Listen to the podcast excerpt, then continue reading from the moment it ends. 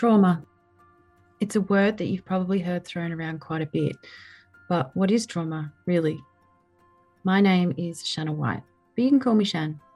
I'm a psychologist, and defining trauma is a pretty big part of my day to day life. But my job goes beyond providing a dictionary description of what trauma is, because that's just the tip of the iceberg, as they say. No, my job is to define trauma, to highlight its impacts, and most importantly, to help those who've lived through it to figure out how to thrive beyond it. I've spent years working with children, adolescents, and adults, trying to guide them through the process of recovering from complex trauma. Needless to say, I've seen and heard a lot, and now you will too. But first, a trigger warning. This podcast deals with some pretty heavy topics, including domestic violence, substance abuse, mental illness, crimes against children, self harm, sexual abuse, multi generational trauma, and suicide. If you don't think you're in the right headspace to deal with any of these topics right now, please cut yourself some slack, take a deep breath, and come back another day. I'll be here. I would like to acknowledge the traditional custodians and elders on all the lands on which we work and meet. I appreciate the significant place Aboriginal and Torres Strait Islanders hold, and I identify them as the first Australians. I value and celebrate Aboriginal and Torres Strait Islander history, culture, and future, and am committed to supporting reconciliation through speaking the truth, pursuing justice, and creating opportunities to heal together. I pay my deep respects to Aboriginal and Torres Strait Islander elders, past and present, and acknowledge all Aboriginal children, young people, families, and staff who I provide services to now and in the future. I embrace and commit to the spirit of work and self determination, empowerment, and reconciliation.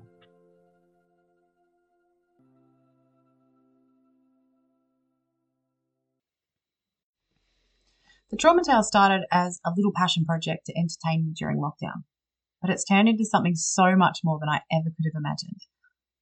I'm the host, the producer, the admin, marketing, content developer, social media manager, and designer. I could sell the Trauma Tales, but that would mean that the anonymity of the people I interview wouldn't be as protected as it is now. See, it's only me who knows, and I swore to protect the people who share their stories with you.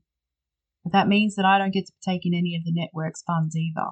So to keep the Trauma Tales running, I've launched a Patreon account for those of you who want more than just the regular seasons. Patreons will be entitled to discounted merch, extra content, and heaps more, like Q&As with me. So to help me keep this podcast going, jump on the link in the show notes and make a one-time contribution or a monthly subscription so I can keep sharing these stories with you and to protect those who honour us with their tales. Hi, everybody. Welcome back to the Trauma Tales. Today I'm joined by Alex. Hi, Alex. How are you? Not bad, pal. How are you? Pretty good. So, thank you so much for joining me today on the podcast. And let's just jump straight in. How about you tell me a little bit about a time or a series of um, time where you experienced trauma? Right, sound. So first of all, I just want to say thank you for having me. Like this is the first time of uh, being on the receiving end of it. So you know, if I start stuttering, um, I'm a little bit nervous. It's a bit different um, when we swap seats, isn't it? Yeah, it's a bit different. It's a bit weird. You know what I mean? That's factory setting. Go back to the way it was. Um. All right, so I kind of came up with with three. All right, mm-hmm. three kind of stuck to to my mind because they kind of have um, specific points in in growing up through life. All right. So the first one, I only was told this, and it makes a lot of sense when you go into a little bit of like psychology and early childhood trauma and all that type of nonsense. But I was told this um, shortly after moving to New Zealand, right? Because I'm obviously from Manchester, UK, so moved to the other side of the world. Uh, take that as you will. Um, and I was on the phone with my dad because I had enough, right? I wanted to stop playing this game. And um, he told me a story of when I was when I was just months old. Like him and my mum broke up at, at three months old. And throughout my childhood, I knew there was issues. It took 19 years for them to be able to be in the same room as each other without throwing something, screaming the house down, or you name it, right? And um, he told me a story of one day he had me on the couch watching telly, had me on his chest. I was like a, a baby, right? A rape baby. Just months old. I don't probably we'll say six months old to be argument's sake. And he OD'd and I was on his chest and he tried to commit suicide. And that kind of sparked again the whole problem of I was in and out of court as a kid, not because of my own doing, but because of custody over me with me mum and me dad. Um, and the first one, first kind of event is is that one, right? Like I had no idea about it. Um, I always had, I always thought I thought different things as a kid in a sense of, oh, okay, we're driving 80 miles an hour. If I take my seatbelt off and open the door and jumped out, Hmm. right? Hmm. That that would that would mean I wouldn't be here anymore. And I would Yeah. understand that and I would compute it and I'd be like, okay. And would still have the feeling of, yeah, yeah, I, I'm gonna do it. Like I'll go do it. But then I'll and then I'll have a conversation in my own head of like, but that would mean I'm no longer here. And then I would respond to myself of, well, yeah. And it was it was weird because it was rather unemotional, right? And that would kind of continue on. And this is before I ever knew anything about like mental health or any of that nonsense. Like it was, know, sometimes I was just like thinking. I'd just be like, oh, I'm a thinker. I like I think about things and things get a little bit deep sometimes, but usually I'm sat on the windowsill on like a two story and I'm like, oh, maybe, you know, just open the window and just hop out head first. You know what I mean? And you know, you're you're the psych, you can probably tell me the the science behind whether that's related or not. But um, you know, the first event was before I even remember. Um, and that was that was with me dad. So you were only a tiny baby. How how did you find out about him ODing? So I wanted to thank me dad, right? Because I always knew there was obviously problems with him and my mum. Um, and I don't want to know their story. That's that's their story. I don't I don't care. You know. And I was like, I wanted to thank him for trying to stay in my life and successfully staying in my life before I was like, you know what, I'm like I'm done, Dad. Like, I thank you for everything that you've done to me. This is it, kind of done. And he had a really, he just, I, there was literally the only story he's never told me. And he turns around and tells me the story and was like, he went back to his mum, right? And he saw the pain in her eyes of what he tried to do. And he turned around on the phone and was like, don't do that to your mother. Like I did that to my mother, and seeing that in her eyes was the worst thing he has ever felt. And he was like, don't do that to your mother. Okay, so you, you I'm just piecing it together. So That's okay. you were feeling suicidal Yeah, yeah, yeah. and you talked to your dad about it. How old were you when you talked to your dad about it? Is it? This was two year ago. Oh, so it's only pretty fresh. And then in that phone call, when you were talking to him about your own suicidal thoughts, Mhm. he told you the story about when he OD'd and the impact that it had. Yeah, yeah. So yeah, he told me about when he brought me home, put me on my put me on his chest and OD'd. I yeah. So did, you don't know any of the details about what happened after. All I know is I was in and out of court. Um, me mum No, like immediately after, like he, he immediately OD'd, after no, he's still here. no. He's, he's he's still here, yeah. But I didn't I don't know. Do you know what he OD'd on? No, Are you curious?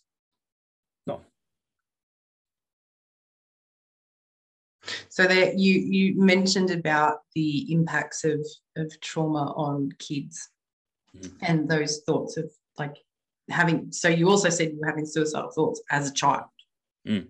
and sort of so it's like there's like suicidal ideation which is where you're just kind of thinking about it Mm.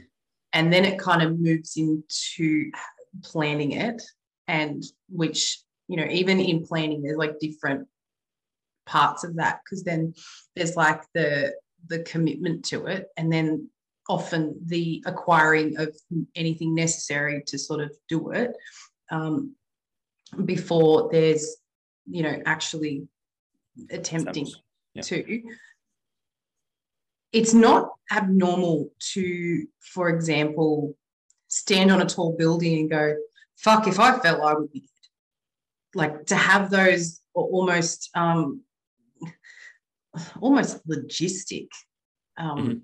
like this would be the scenario play out isn't necessarily what we would consider suicidal ideation it would be more i suppose if you were like a, a, I wish I would just fall off Mhm. the building, um, or I wish I would just not be here. That it's it can be much more subtle than that. So, are you? So you're talking about that that argument in your head around if I did this, this would be the outcome. Mhm. So it's sort of in between. It's sort of, you know, not really saying if the door fell open and I fell out, I'd be dead. It's like if I opened the door and threw myself out, I would be dead, Mhm. which is kind of a bit of both. I know um, there was quite a few. They're quite sporadic as a kid, like as a young kid, um, of like, yeah, okay, I want to do this, but there was never um, the link between the two dots. Mhm. It was only when I got older into like mid-teen, late teen, is when it was like, right, this is how I'm going to do it at this time in this way for this reason. Like, actually going for it and planning type stuff. It as a child, like you probably don't comprehend it, right? I was hmm. like, oh, okay, I want to go do this. So then everything is then black and it's all done. But I, it was like two dots with no line together. The way Yeah. I see it looking back now, anyway, yeah, yeah, because you're a kid, but because I was a kid. Yeah, exactly. but that that suicidal process started for you really young, really little. Yeah, potentially. Like you know, as we said when we had the the previous conversation of now now I look at all this as um like a blessing, Mm. right? Because then you get to see the the world and life in a different light. You get to see it through multiple different lenses in in one lifetime, and that's really unique. Mm. And the way I see it is like, okay, cool, like naturally um, my kind of brain frequency will be quite low, right? That will just be like we said before. I was like, I'll just kind of chill at a lower frequency, and just that's kind of my average, so to speak, quote Yeah. unquote. I'm like, cool. That's that's the hand I'm dealt. All right, what am I gonna do? Like we're playing our last hand, right? We're all in, right? So what am I gonna do? Am I gonna fold? Well, well, no, because I mean it's over. I'm done. I better get pretty fucking skillful at playing this hand, you know.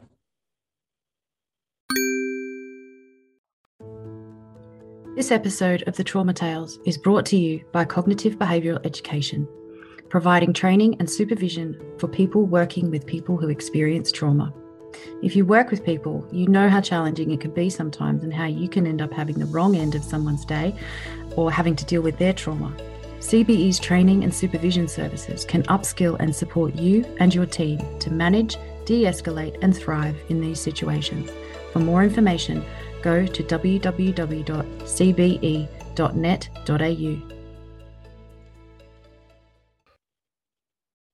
So what I'm hearing is that you've been on this suicidal roller coaster for most of your life.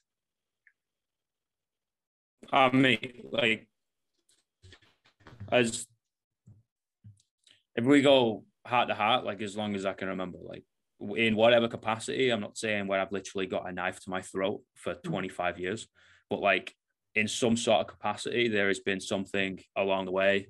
And, you know, whether it is just a cloud and I'll be in this, we can call it a depressive state, or it's legitimately taking the seatbelt off and rearing towards the middle lane to hit the ball hard. You know what I mean? Like where if we draw the, that as a spectrum of two ends, Mm. yeah, like as as far as I can remember. But again, you know, that might sound pretty harsh to a lot of people, but what are you gonna do? You're gonna sit and cry about spilt milk? Or are you gonna do something about it? And you know, that's made two bucks. That means that now I can like see in someone's eyes and actually read what's behind them rather than, you know, having this small talk, wishy-washy relationships with people. I'm like, no, no, no, I know how this person feels. Never hmm. mind what they're thinking. I know how they're feeling. All right, cool. Now, how can we help them? You know, and it's it's only ever helped my coaching.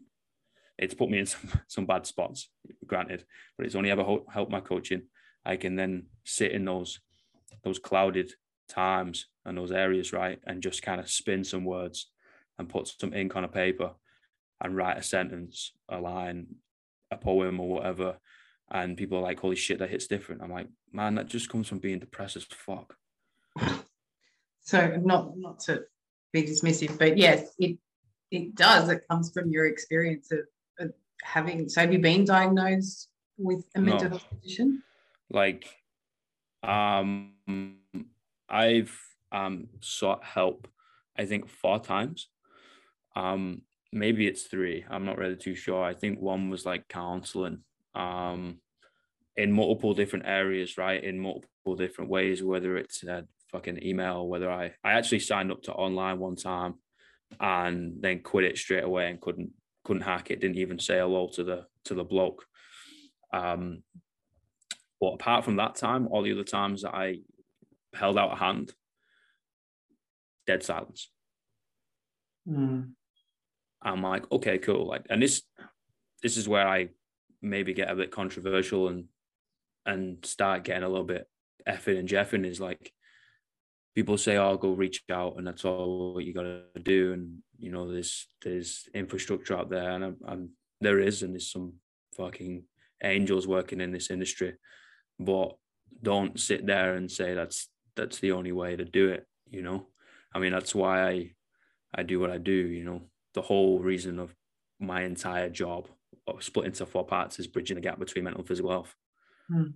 You know, because there's there's there's more ways than just going the GP. Like, you know, I saw my dad go to the GP or a therapist or a counselor, whatever, but he went to the GP, got put on meds, and he was literally like a fucking zombie.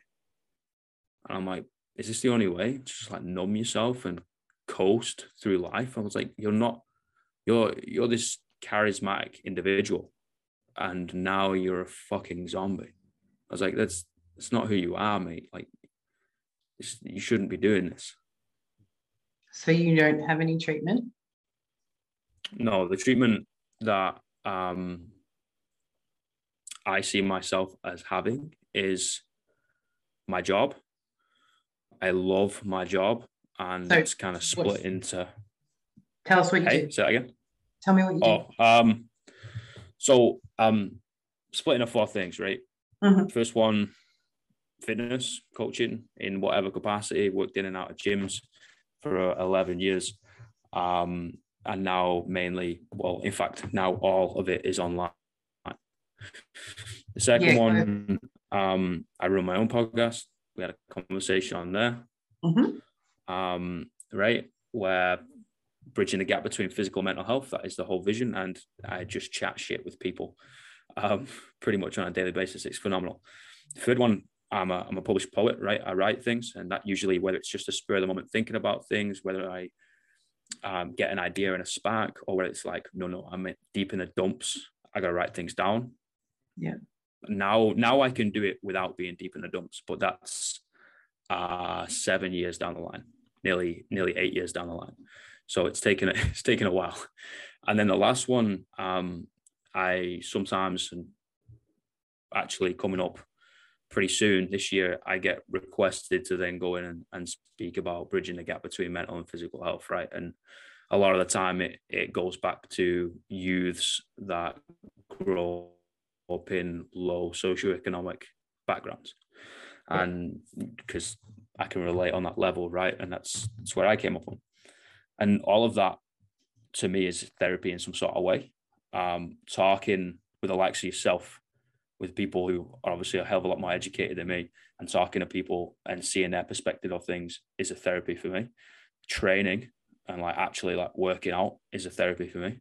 And then also like, you know, I've done the whole meditating, I've done the whole gratitude, I've done the whole journaling, I've done the whole mind dump. Like I honestly like every conversation I have, I feel like I am then new. I'm like born again. You know what I mean? And I live by the philosophy of um, every day we're a new person. Right. I wrote something down, and this is a little sneak sneak peek. It's in the next book, the second one, which isn't actually out, but I'll give you a little sneak peek of like uh, every night I kill myself because every morning I wake up a new man. I then have 24 hours to figure out who he is. And that's literally now, that's how I live my life. Of like, okay, Alex, take the fucking shackles off of whatever happened to you. Take the shackles off of whatever you had to do. Take the shackles off of whatever was in your head or whatever. That's no longer who you are because you've got 24 hours of this life. And then you're going to wake up tomorrow and it's like, cool, like, are we going to grow from this? Or are we just going to like stay stagnant? And I don't know about you, but being in the same place, as in like mentally, physically, like, you know, just in the same place and stagnation freaks me the fuck out. Like I have to be doing something. I have to be moving. I have to be growing. I have to be helping people. Like that's just the way I got to do things. And like therapy wise, like the traditional sense, no, nada, zero. But therapy wise, in like molding it in the way to then figure it out as, as an individual for me, for myself, then yeah, I feel like talking to my mate, mates is therapy, talking talking to you is therapy, doing this is therapy, writing is therapy, walking is therapy, training is, is literally like everything of like healing those cracks. Yeah. And I'm sure we will go into, you know, the second and the third little instance that kind of came to my mind when you said think about drama, of like healing those like scars, so to speak, and then any anyone's that you know a future that come up. Like everything for me is therapy. In this gift giving season, I want to introduce you to Mind Love. They're a hamper company, but with a difference. So, most hampers are like about flowers or wine or chockies, robes, and candles. And these are all really lovely, but sometimes you want something more personal for the person's needs. Mind Love is a hamper company about our mental health. So you can go to the website and you can either build a hamper from scratch and put anything you like in it from a huge range of products.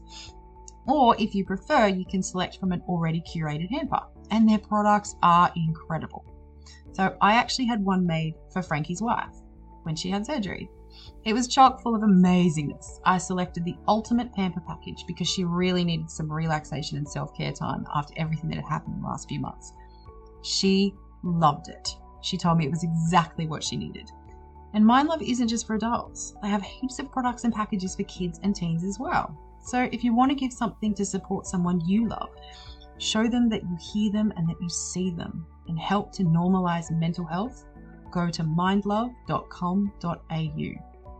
That's M I N D L O V E.com.au. Say hi to Jen for me. Tell her I sent you. mindlove.com.au all about prioritizing self care and mental health.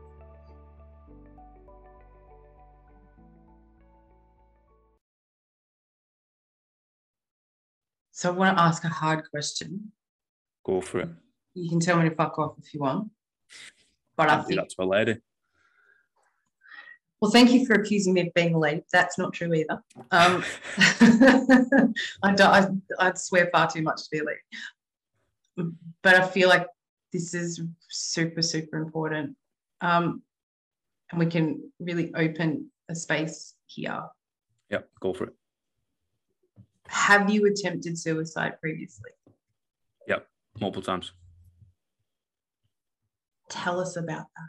Tell us what that's like because a lot of people don't fucking understand it. They have no concept. And when someone says they're suicidal and they do put their hand out, it's the people who have no idea, who don't know, they don't know what to do because they've never been there. And those resources are there in so many of them are so well intentioned, but they don't actually come from that. You know how we talked about the balance between like science and experience has to Mm, actually mm. kind of come together and because this um, this is my controversial opinion because we are fucking terrified of saying or doing the wrong thing to somebody Mm, who mm. says that they're suicidal we say nothing and we do nothing and we don't actually create a space where people can feel safe to kind of talk about it and go this is exactly what i think i'm going to do like i'm going to buy these items to put it together this way and do this thing. Like we don't give we don't allow them to do that. And if we don't put light if we don't bring light to that the nuances and, and even the details of the topic we're still keeping in the dark. If we don't mm-hmm. let people go i went to I counted how many pills I had and I researched how many times I'd have to take this particular pill to have this effect. Like, we need to open it up, air it out. Otherwise, it, as you said, it will just sit in and be stagnant. Um, I agree. I think uh, most people um, are scared of being misunderstood, Mm. but what they're actually scared of is being not heard. Yeah. And for a long time, I was like, "You don't fucking understand me," and blah blah blah, and you know, lash out as all blokes do. Number one, emotion, and the only thing that you can go is aggression. Right, rip its head off, metaphorically speaking, of course. Um, but now I'm like I've come to the terms with oh, not everyone's going to understand you, and that's that's something called life, right? Experiences and and differences is going to dictate that. So I'm not looking for that anymore. I'm looking for people that will provide me with that space to hear me, right? Because I will do that for anyone. Like I, I, I had a conversation with my mum a few months ago, and I was like, "Mum," when we got deep in that conversation, and it kind of flowed into, I was like, "I got no natural talent, like nada, zero, nothing. Literally, like couldn't speak, nervous as shit, anxious, depressed, like couldn't do a push up on my knees when I started. I'm fucking dyslexic as a motherfucker. Like you name it, nothing. Extra English at school, whatever. I mean, mum turns around and goes, "You you missed the point." I was like, "What do you mean?" It's like you're an empath. You feel what other people feel, and when people are in your presence, they feel calm. I was like, "Holy shit!" I didn't even think about that. You know, let me let me think about it. And I think she's right right? Like I know how to give that to other people. So with me, I got to be really careful of where I give that to because usually then you can like shell up, right? Especially for a bloke attacking it from a from a male perspective. You know, it's like, okay, I'm going to give you that space and that respect. I'll like open up because I know you'll I'll create that environment for you to do the same. But then that environment changes and it's like whew, back in, like fuck you. Like I'm not gonna I'm not gonna allow anybody else in now. That that walls up, that masks on, whatever analogy you want to use. Like in that space of, you know, wanting to snap your fingers and everything's everything's done and dusted, Yeah. When you're on that on that edge. you it depends on the time. Uh, there's um three three main ones. One was in a car. Um, I was going 115 mile an hour, took my belt off, veered into the into the um the middle part of the motorway. And something something told me not. So I just kind of and then just carried on home, didn't put my belt back on because I was like, if something takes me out, if if I'm meant to go, right, something will take me out. And I've given it the opportunity to do that because one, I'm driving like a maniac, and two, I've got my belt off right? So it will, 100%. And obviously, I'm having this conversation with you today, so it didn't do it. Second time, um, it was a really, really deep fucking hole and cave. Didn't know the way out. Could not find the way out. Like, like zero energy to do anything, Mm. right? And as we'll get into it for the second two like little examples or stories we're going to get into like i'm a survivor right working class i'll fucking survive i'll find a way right but you get to that point where you don't even have any energy to survive anymore. And that's when shit gets real serious because you're like, I ain't gonna do anything, right? Like, and you get in your head of like, I'm a burden on other people and all that, which you actually genuinely 100% feel in your bones. Like, me being alive and breathing is an issue for you, right? We never even met in person.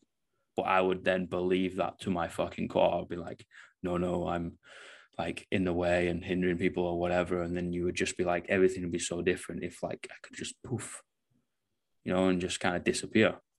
But I heard something and wrote it down recently. It was like, never underestimate the hole your absence would leave. Right. And that just absolutely kicked me in the fucking stomach. I was like, okay, okay. That makes a lot of sense. And, you know, I, I, I believe it. I believe it now, like, you know, in those, in those times. And I'm not naive enough to say that will never, this will never happen again. Right. But I'm also mental in the sense of I will tell myself and other people, I'm going to go when I say I'm going to go.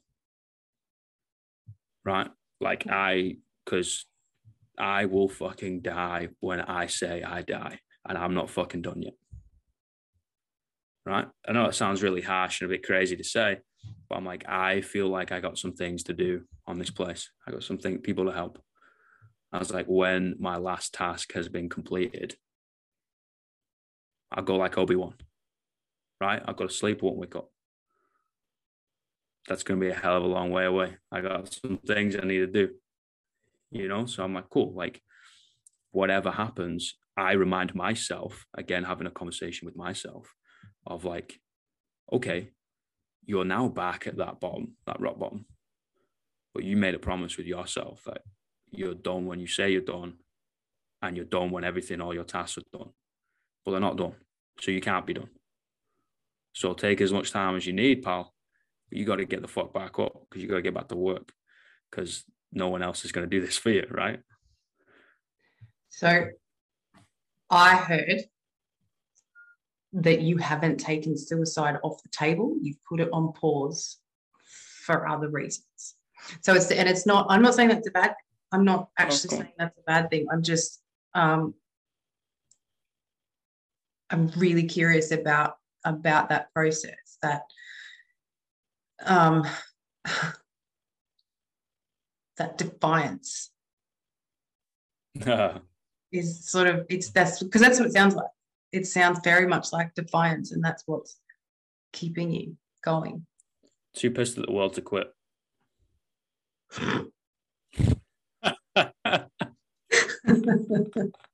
You know what i mean? Like like that's, you know that's the way it is. And i you know i speak to people i relate things back to the gym right?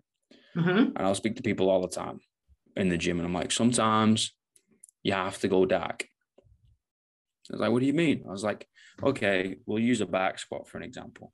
You're taking a hard object and you're putting it on your back, and you're a soft object.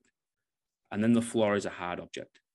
So you've got two hard objects in between a soft, well, on in between a soft object right? With a soft object in between. What do you think is going to mm-hmm. break? The soft, the soft object. object. That makes makes perfect sense, right? Mm-hmm. So whatever you need to do, and wherever you need to go upstairs to make yourself a hard motherfucker to get out of that set alive, like do that thing. Flick the switch on, go dark, fine. Then flick it back off. I was like, so relating it back to this example of like, if I need to be pissed off at the world to get me through another day, right? Then fine, whatever. It's going to get you through another fucking day. Interesting coping strategy. It reminds me a, a little bit of like the, um, I guess the the hard northerner approach to hey. um, AA, which is like one day at a time, right? Yeah, yeah, yeah. That's that's their their shtick is one day at a time, and yours is sort of the same, but you've you've given it that you know hard man twist. Well, so I mean, kind of. So I have now kind of transformed into the way of thinking of a poetic warrior, right? So I think I'm quite spiritual as a person. I don't think it's the be all and end all, but just where I kind of would place most of my chips. Of like, you need to be able to do both, right? So I'm kind of a perfect example of it and the way I do my job too. Of like, I'm going to go in the gym and I'm going to slang and bang some barbells. I'm going to pick them up. I'm going to throw that fucking thing above my head. I'm going to do it for max weight, and we call it fun, right? That's a bit crazy. And then I'm going to sit down with a pen and paper, a lie on the bedroom floor, and write about my feelings in a couple rhyming couplets, right? Mhm. Yeah. They're two like polar opposite things. Yes. You're just thinking, what are you doing, dude? I'm like, I think that's the point. I think the point is to be able to do both. And again, going back to depression being a superpower, because it means, okay, again, that spectrum, right? Like, if we're going to have a real narrow spectrum, I'm going to like numb my feelings of what I can actually experience through life. But if I can go all the way one way and go fucking the deep and darkest place and literally have one foot off a cliff and be like, I'm out, see you later, and be able to pull myself back, cool. Wouldn't that dictate then the spectrum can go all the all the way to the other side and you can feel complete divinity and euphoria? I'm like, it would have to. If you let it. If you let it. You gotta work it's on it. no, it's no different to when you're talking about your dad taking medication Mhm. and turning into a zombie. And that wasn't a path you wanted to choose. But then you went on to talk about how your path has all these multifacets of the things that you do that are therapeutic for you. Um, and I think that we need to, all of us, and I don't mean we as in you and I, Oh, um, yeah. I mean, everybody. We need to move away from this dichotomous idea of, of mental health being um, it's it's you're either good or you're on medication Mhm. and that's it. Like Mhm. we need to start thinking about it at, at- on a spectrum and and multifaceted as well. Like even if you are if you are on medication, that can't and should not be the answer. It's not the only fucking ingredient in the Mhm. recipe. There has to be for and and it, it, it depends on you, who you are and what works for you. Like for some people, it's it is going to the gym, it is writing, it is this type of self care, it is this type of exercise, it is these things. It's talk therapy, it's engaging in group therapy, it's whatever that actually looks like. And for I, I worry that we look for a silver bullet Oh yeah, totally. And it's never a silver bullet. Like our mental health is like our physical health. And if you think about our physical health across a lifespan, there are times when we get sick, we get injured, we're, we're depleted, we're tired, we're hungry, we're weak. That's all part of our physical health. And mental health is no different. And but we treat it like it is. We treat it like Mhm. it's just like a broken wrist. You know, you put a cast on, it, it'll be all right. But it has to, we have to start looking at it as it's it's a permanency, but where it is at, like our health, isn't permanent. Honestly, I fucking love you for saying that because Oh, that's first of all where I am now, right? And second of all, my entire business model of the coaching side of like, okay, sound. Like, I mean, I, I literally have this conversation on a fucking daily basis of like, cool, we're gonna do this, but like the actual program that I will then write you is like fucking 10% of the work. Like 10%. You also get I in fact I use an example someone came to me and was like, okay, cool, blah, blah, blah. You're to do five days a week. So, Alex, can I do a sixth day? I was like, no. I was like, why? Because you want to hide in the gym. Five days is enough. You want, you need to work on the stuff outside the gym. I was like, oh, that's where I struggle with the most. And I said, exactly. that's why you need to be there. That's why you came to me because subconsciously you knew that and you knew I was going to tell you the hard thing. Like, no, use, yeah, use the gym as a church, right? Use the gym as a coping mechanism, but it can't be the only thing. Mm-mm. I, I've been there, I've done that. It's put me in a bad hole. Like I fucking broke my back and I couldn't use my legs for three weeks. What do I do now? I'm the guy that works out all the time. I'm the guy that will train aggressively and work through everything mentally. What do I do now? I can't fucking use my legs. I need my mom to help me take a piss. What do I do?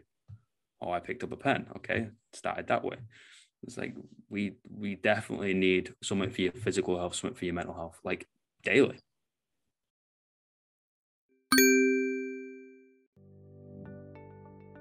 Getting a tattoo can be a really intense experience. The smell is unique. The space is often exactly what our parents' greatest fears for our teenies were, and sometimes the people can seem intimidating.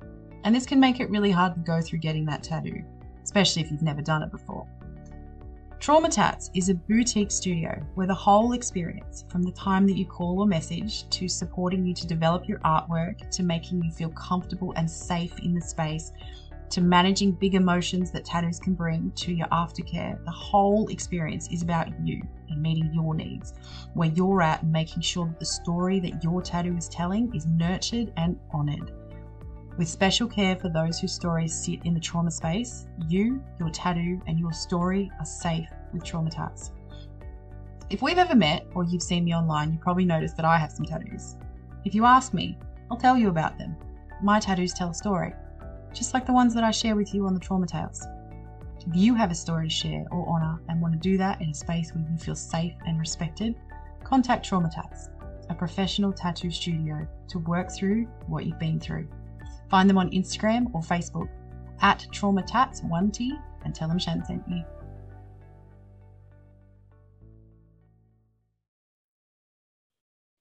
and it has to be lots of different things. Like when I'm sitting with, with a client, I, I'm like, okay, how's your diet? How's your sleep?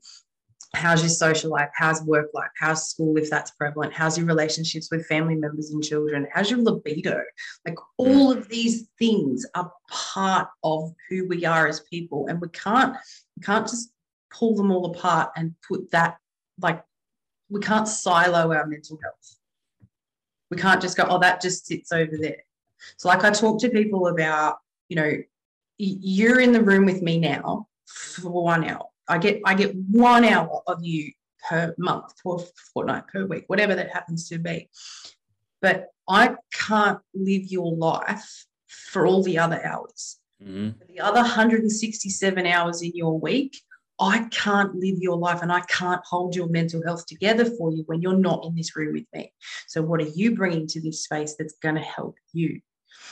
Because it has to be all of those things. It has to be, and we talk about, and this is why self care is so important to me because we think about self care as, you know, bubble baths and, you know, glass of wine. And that, that's great. That's nice. But that's not what self care is. Self care is about all the things you need to do to function and thrive as a human. And that includes doing shit you don't want to do. So, oh, yeah. whether we think so or not, like I hate going to the gym, hate it. I don't hate it. I hate that I have to think. Like that's my mm-hmm. brain doesn't function in that way. Like I know I keep thinking to myself, push, pull. I did a push thing, I've got to do a pull thing. I did a legs thing, I've got to do another legs thing. Fuck. And that's too much thinking for me in the gym. And it just gets overwhelming. And I'm like, I'm done. Fuck this. I need to, I'm the person that needs to be told what to do. Like, yeah. go pick up that heavy thing five times. Brilliant. I can do that. Go push that thing over there to the end of that wall. Good. Done. Absolutely. But it can't be the only thing as as part of what I'm doing. So for me, self-care, even though I don't like doing it, doesn't mean I don't need to, doesn't mean I shouldn't you know, going to the dentist, who who loves that? Like who gets pumped about going to the dentist? Still, it's part of self-care because we need it to thrive as human beings. Mm-hmm. You know, all of these things, self-care isn't just stuff that you like and is fun and makes you feel good in the moment. It's stuff that you need to do long-term to thrive. If that makes sense. I could not agree more. And we need to let go of this idea of you know, hashtag self care um, is just the fun shit because it's not. Because life isn't always fun. Because if it was, our concept of fun and happiness wouldn't be what it is. I also so, talk to people a lot about the concept of happiness. Mm.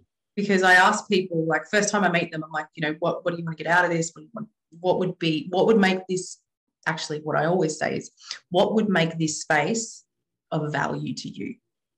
Mm. And people, like so many people, will say, I just want to be happy.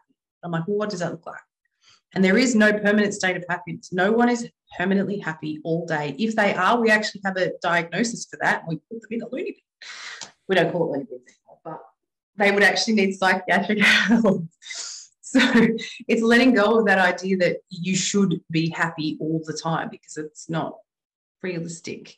And you're actually setting up an expectation that is never going to be met. And therefore, you're actually making your mental health worse. Mm-hmm. So it's almost like that. Um, what, oh, what's it when you're like envious? When you've got like FOMO or something like that. So you've got this fear of missing out and you see this stuff on social media but the, the, the fact is they're that person's life what they're giving you on social media is not actually the whole picture of what it actually looks like. Um, it's the same sort of thing in in that happiness. You're only seeing the highlights. You don't see the whole picture because we don't like to see the whole picture. We don't like to embrace that side of us as human beings and therefore it's like we demonize that side of us. And that brings me back to having those discussions about suicide because mm-hmm. it actually is a huge part of so many people's lives. And we've created this this dialogue that they're not allowed to talk about it. Yep. You know i I, I mentioned aa before and that one day at a time thing and you know there's, there's a place to go for if you have a gambling addiction. There's a place to go if you have this mental health disorder. It's a place to go if you have alcoholism. But there's no place to go. I'm fucking suicidal and i need to get that out of me sometimes. Yep. so we don't. We we sit and we chew and it festers and it rots inside of us. And that's how it keeps perpetuating on itself. Uh, I don't think the the act of suicide is tragic. I don't think that's the tragedy. I think the process leading up to it is where the tragedy lies. I think all that time that they spent leading up into that event where they weren't helped, they weren't heard, they didn't provide themselves with what they needed, and they didn't get what they needed from anybody else. I think that is where the tragedy lies. I think the actual act is very peaceful. And that might cut close to the bone, it might be a really hard thing to digest. Um, but the suffering is ended, you know. But the, the fact for that person, yeah, for that person, that's a very good point. But the fact that they fucking got there, yeah, that is where I get pissed. That is where I start like, be like, that's a tragedy, team. Mm-hmm. Like, we need to fucking buck up. Why? Because we allowed them to get there. And I'll give you another example, right? I was working in a school here in Christchurch, not going to name the names. I was working in a school in Christchurch um, as like um, strength and conditioning coach, right? Just as a little subcontractor helping out some kids. And I'm super honest with any teacher I'll, I'll speak to, right? And we had a little bit of a meeting, and obviously she asked what else I do. Came in with the poetry. It's about mental health, she goes down that line and was like, um, legally, we're not allowed to speak to kids um, about mental health. I was like, what about if they ask? What about if they come to us with anything? I was like, no, we need to push them to the council. We're not allowed to have that conversation. We have to change the conversation. And I literally said to her, I was like, okay, I know this isn't your fault, right?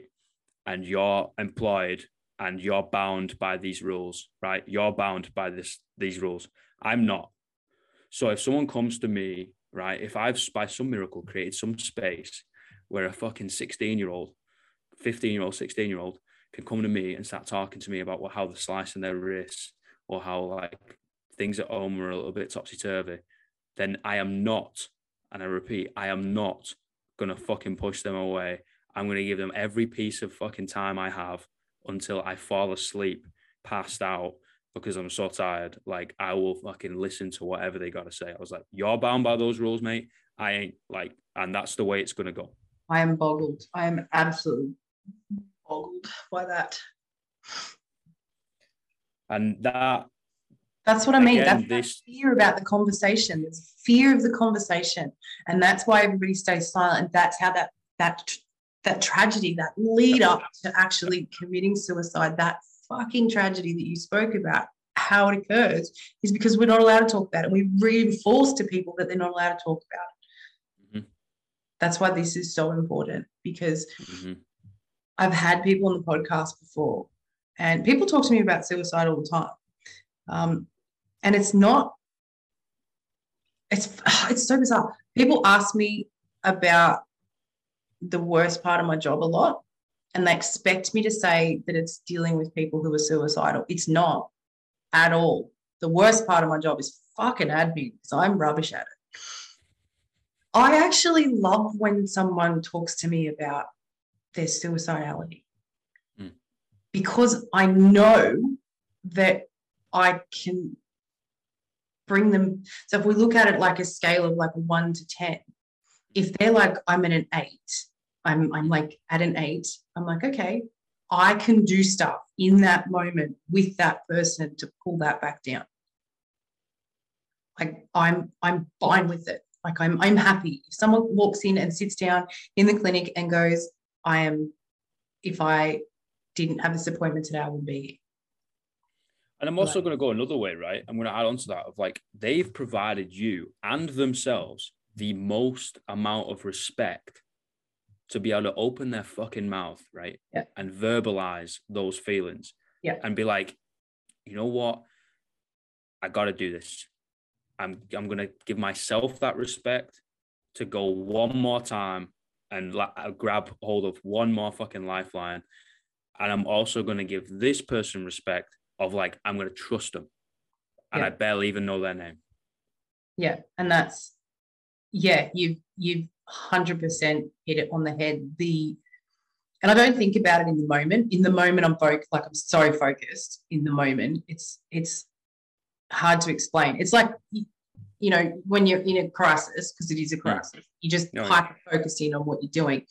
But afterwards, like when I'm having a debrief, when I'm doing supervision, when I am, you know, doing what I need to to manage that space, I sit in and I I I I, I can hear how this is probably going to be taken.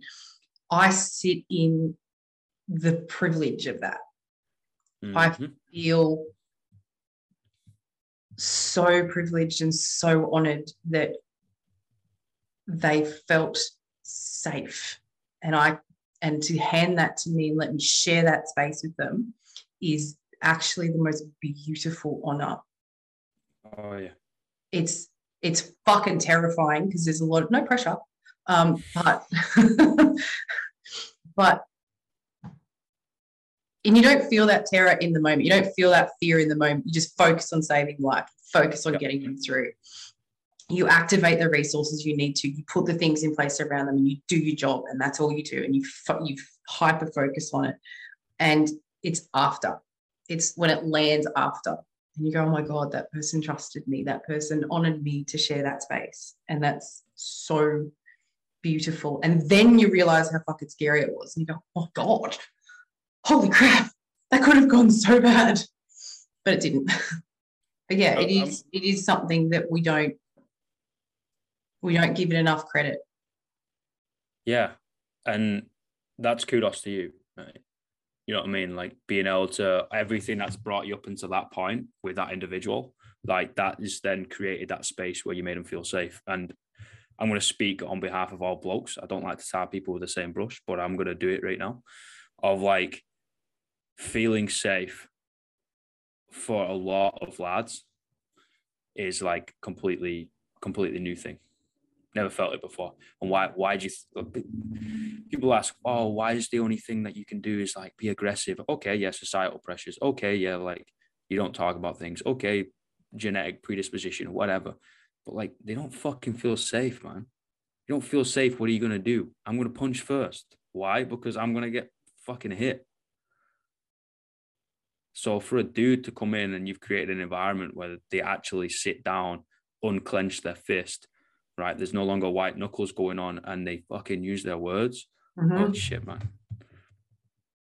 That's again just goes back to that's so much respect for you for being able to organically create that environment and then also for them to themselves, right? So talking to a mirror of like, you have just proved to yourself that you are a bad motherfucker and nothing is going to be able to take you out. If you can do that, nothing will take you out.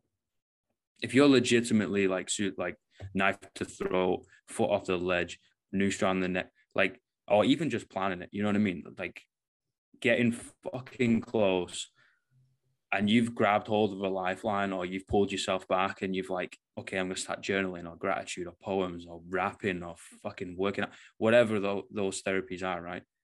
You you're unkillable because mm-hmm. you've seen the face of the Reaper and you've told him to go fuck himself. And you got a teammate to help you tell him get fuck himself too. There you go, boom. Like now it's now it's a two on one. Now that's that's indestructible. I want to ask another question that I think could lead to a space that could be really helpful. In your moments when you were, as you say, with your foot off the ledge, seatbelt unbuckled, head in what did you need to hear from somebody? What were the words that would have helped you? Ooh, that's a beautiful question.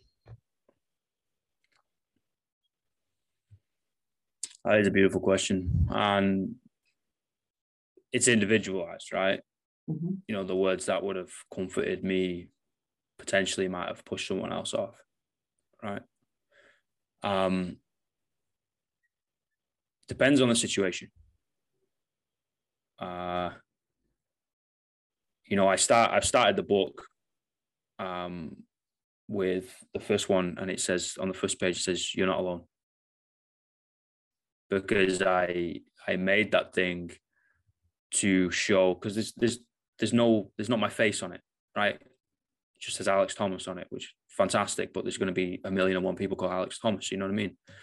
It's like no one knows who it is. You don't see the character's face on the front cover. It's just blank. There's no explanation behind it. It's just what it is. And the first thing is you're you're not alone. Um, to prove to other people that we all think, right? We think we're in a room and the room's black. We're in a dark room and we're all alone. And you feel like no one can ever feel what you're feeling. No one can ever help you. No one is either there by your side. And you're just covered with all these evil engravings on the wall that you are some sort of demon has done, right? Mm. If someone came in and flicked the light on, you'd actually see there's fucking thousands and millions of other people sat around you in this room thinking exactly the same thing. But because it's so fucking dark, if you turn your head to your left and right, you're not going to see anybody because you can't see. It's too dark. It's pitch black. Yeah. Right. So I think from the right person, you're not alone would have helped me, which it did. It did for my brothers. Like my brother, one of my brothers um, was on medication for a while, and the other brother, as a reset, as he used to call it, he used to do his wrists. Um, and hearing that from them, that's kept me alive, hundred percent, like hundred percent like one of them's dragged me in a room in college before and been like, lock the door and be like, nah, brother, like you ain't leaving this place until I fucking know you you're good. You know what I mean? And then we're then we're gonna go get a coffee or then we're gonna go train and work out. So you're gonna sort yourself out, then we're gonna get it out through aggression, and then we'll go feed, right? So that will usually pass me out because I eat so much I get in the food gum. I think uh I think you're you're not alone. Like honestly, again something I've come to real um, come to realization with recently is I think unconditional love is the strongest thing on the planet. Right? Hearing I love you from someone. Like it doesn't it's not like a romantic thing or whatever. Just you can fucking you can love someone's existence mm-hmm. and that's it. Right? That's unconditional love. I think that would help. I think that would have fucking helped me and I think that would have helped me from a lot more people. Yeah. I think so. Thank you for joining me today on the Trauma Tales. Now is a good time to go and do some self care, especially if this tale resonated for you. If you'd like to reach out to the Trauma Tales to be a sponsor of the show or to come onto the show, please email the Trauma Tales, all one word, all lowercase, at gmail.com. This podcast is a production of Shanna White Psychology.